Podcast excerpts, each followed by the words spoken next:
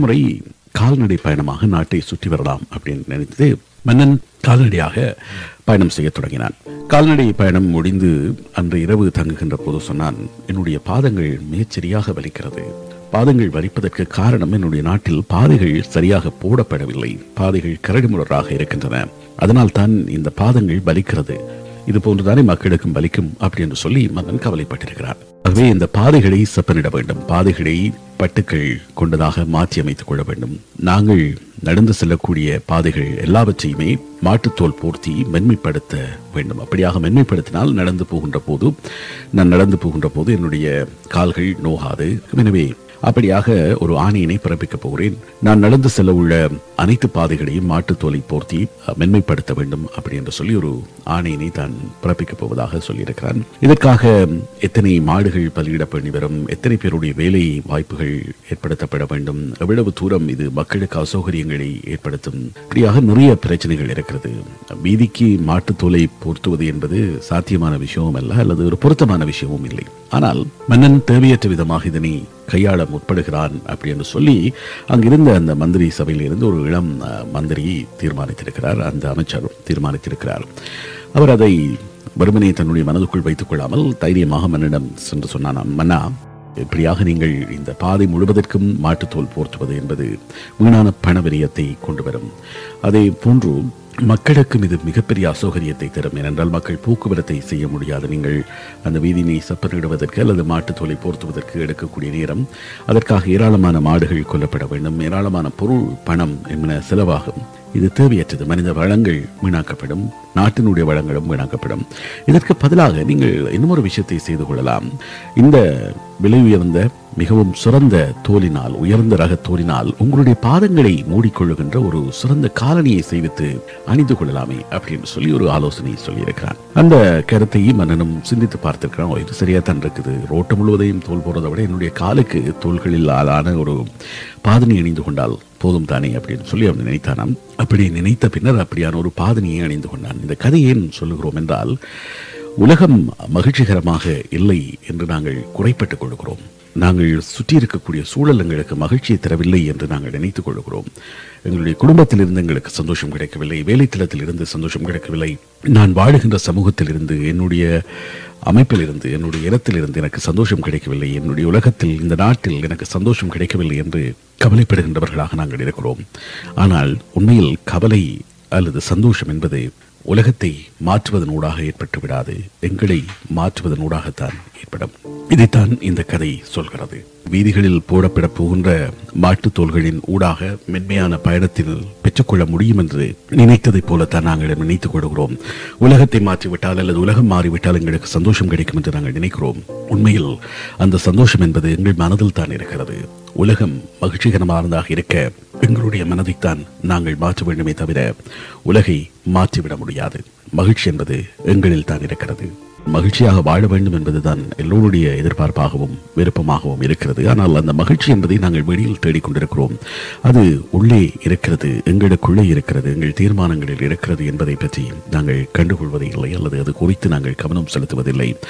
மகிழ்ச்சி மனம் மகிழ்ச்சியாக இருக்க என்ன செய்ய வேண்டும் என்று தேடிக்கொண்டிருக்கிறோம். நிம்மதியை எப்படி அடைவது மகிழ்ச்சியான வாழ்க்கை என்ற இலக்கை எப்படி எட்டுவது இதுதான் எல்லோருக்கும் இருக்கின்ற மிகப்பெரிய கேள்வியாக இருக்கிறது. மகிழ்ச்சி என்பது பெருமளவு பணம் கிடைத்து விட்டால் போதும் கடனற்ற வாழ்க்கை இருந்தால் போதும் மகிழ்ச்சியாக இருக்கலாம் என்றெல்லாம் நினைக்கிறார்கள். உண்மையில் மகிழ்ச்சி என்பது அவற்றை தாண்டியதாக இருக்கிறது. இந்த மகிழ்ச்சி என்பது என்ன என்ற கேள்விக்கான பதிலை தேடுவதற்கான ஆராய்ச்சிகள் தொடர்ச்சியாக மேற்கொள்ளப்பட்டு வருகின்றன. ஒவ்வொருவருக்கும் தனிப்பட்ட விருப்பங்கள் ஆசைகள் நிறைவேறுகின்ற போது அவை மகிழ்ச்சியை தருகிறது.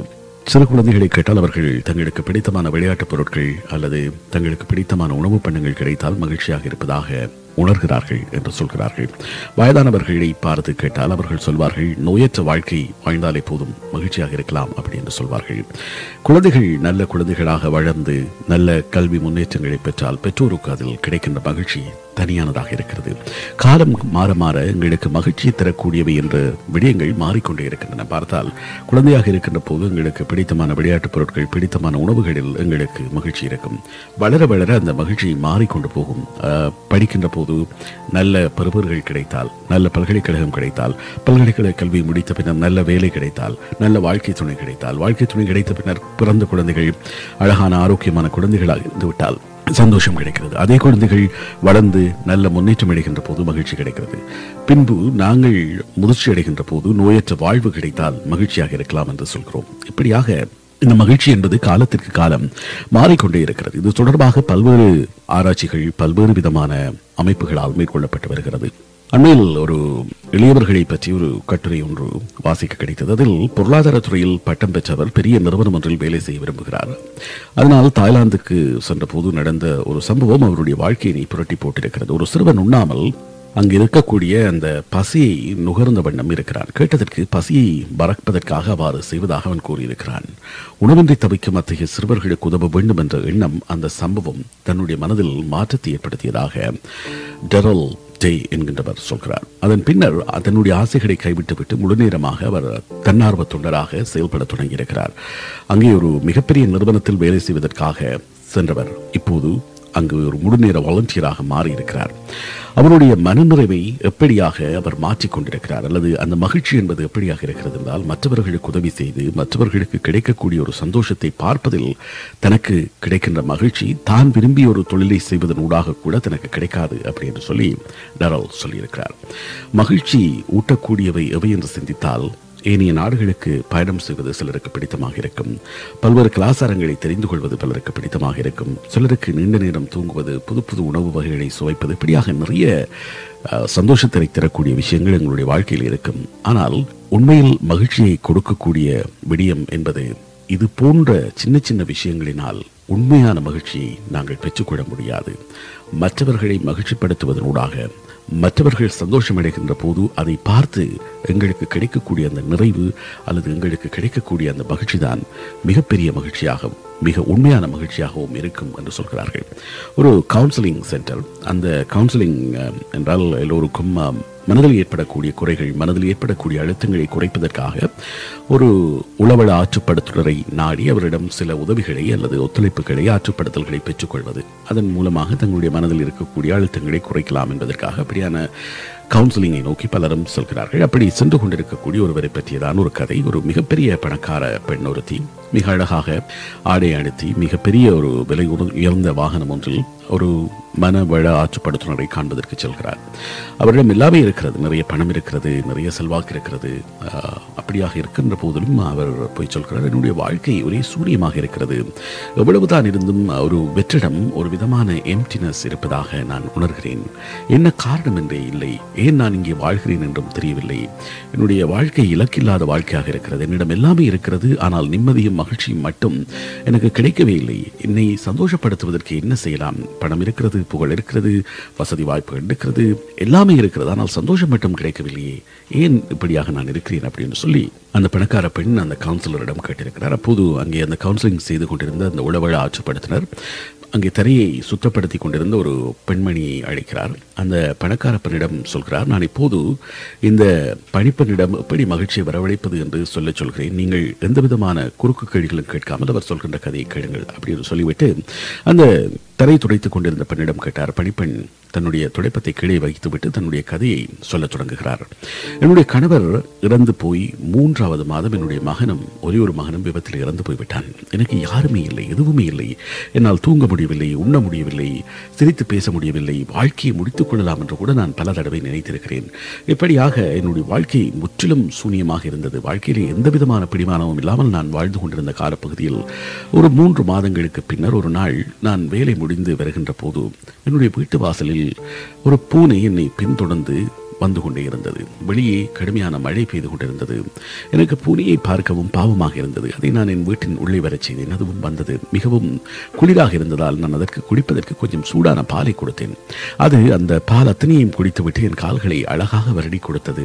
என்னை சுற்றி சுற்றி வந்தது.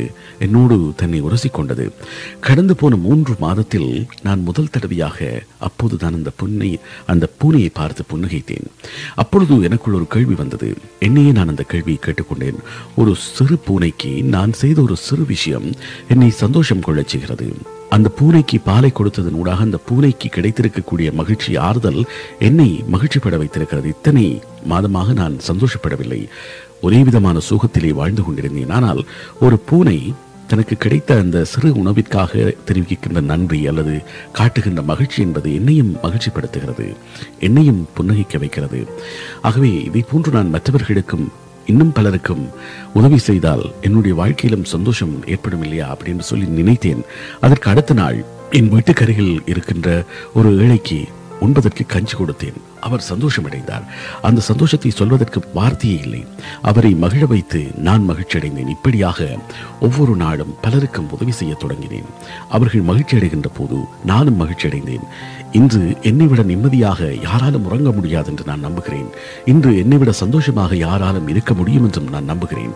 உணவை ரசித்து உண்ணும் யாரேனும் என்னை விட இருக்கிறார்களா என்று எனக்கு தெரியவில்லை. மகிழ்ச்சி என்பது மற்றவர்களுக்கு கொடுப்பதில் தான் இருக்கிறது என்பதை நான் கண்டுகொண்டேன் என்று சொல்லி முடித்தார் அந்த துப்புரவு பணியாளர். இதை கேட்ட பின்னர் அந்த பணக்கார பெண்ணுக்கு மகிழ்ச்சி எப்படியாக பெற்றுக்கொள்ளலாம் என்பது தெரிய வந்தது.